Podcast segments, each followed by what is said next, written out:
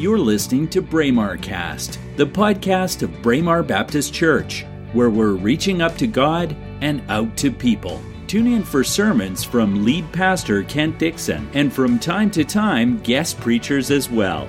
Welcome to Braemar Cast. Greetings and welcome to the online version of Braemar Baptist Church for March 29th, 2020. We're happy that you've taken some time today to listen and hopefully reflect on God and the Bible and what it has to say to you in the midst of these challenging days. Rather than presenting the content in one longer message, I want to offer five shorter devotionals, each with its own Bible verses, its own reflection, and its own prayer suggestion. My hope is that these briefer messages will support you in navigating and coping with what we're dealing with and we'll offer some direction and encouragement along the way. Let's get started. Message 1 from Matthew 6, verses 25 to 34.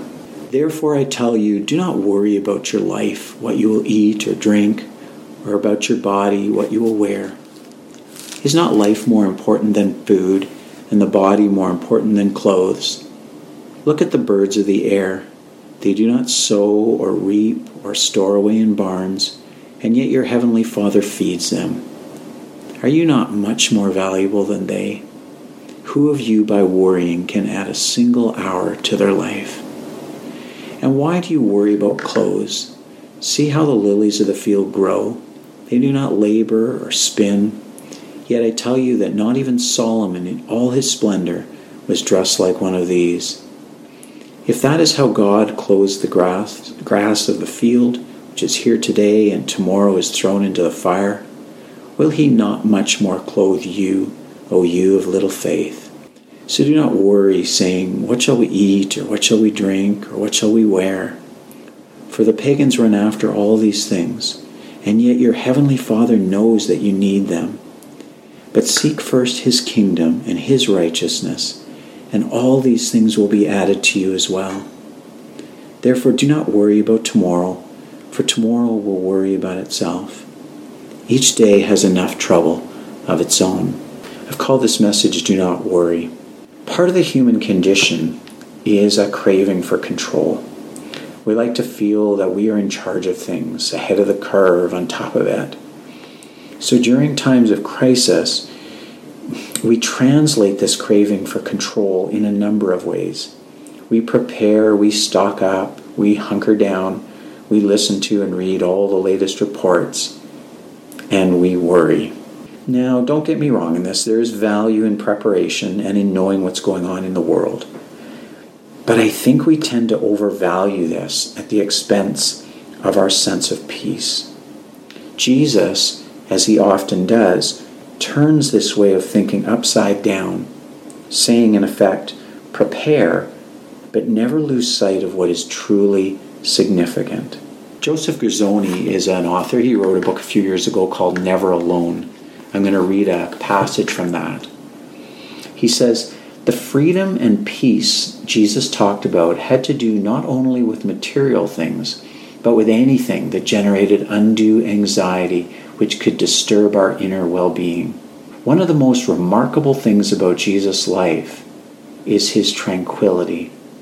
When you consider the almost constant turmoil that surrounded Jesus, crowds pressing in on him, his enemies plotting daily to destroy him, and yet see the calmness that pervaded his life, it is remarkable and proves the value of the detachment that Jesus had from whatever could disturb his inner peace. That detachment Jesus tried to share with his followers so they too could find the same power and inner peace that marked his life. If there was one thing Jesus held out to his followers, it was his promise of peace. Quote, Peace I leave with you, my peace I give you. End quote. He never tired of speaking about the peace that he would give to those who accepted his way of life.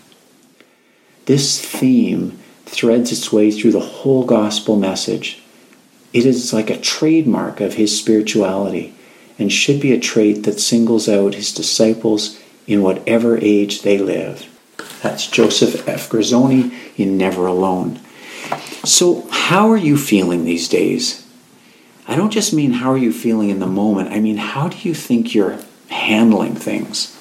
Are you taking more time than usual to read your Bible, to pray, to meditate, and to journal?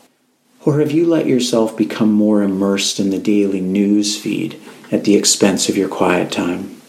As you seek to anchor yourself in the midst of this storm, be sure to anchor to something and someone who is reliable and trustworthy and who never changes, never wavers, and is completely in control of everything that comes your way.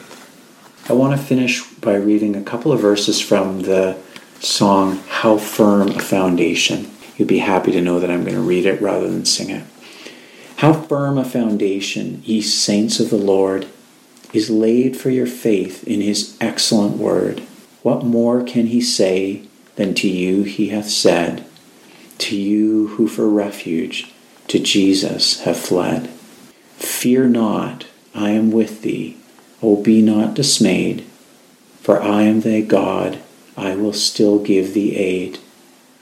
I'll strengthen thee, help thee, and cause thee to stand upheld by my gracious, omnipotent hand.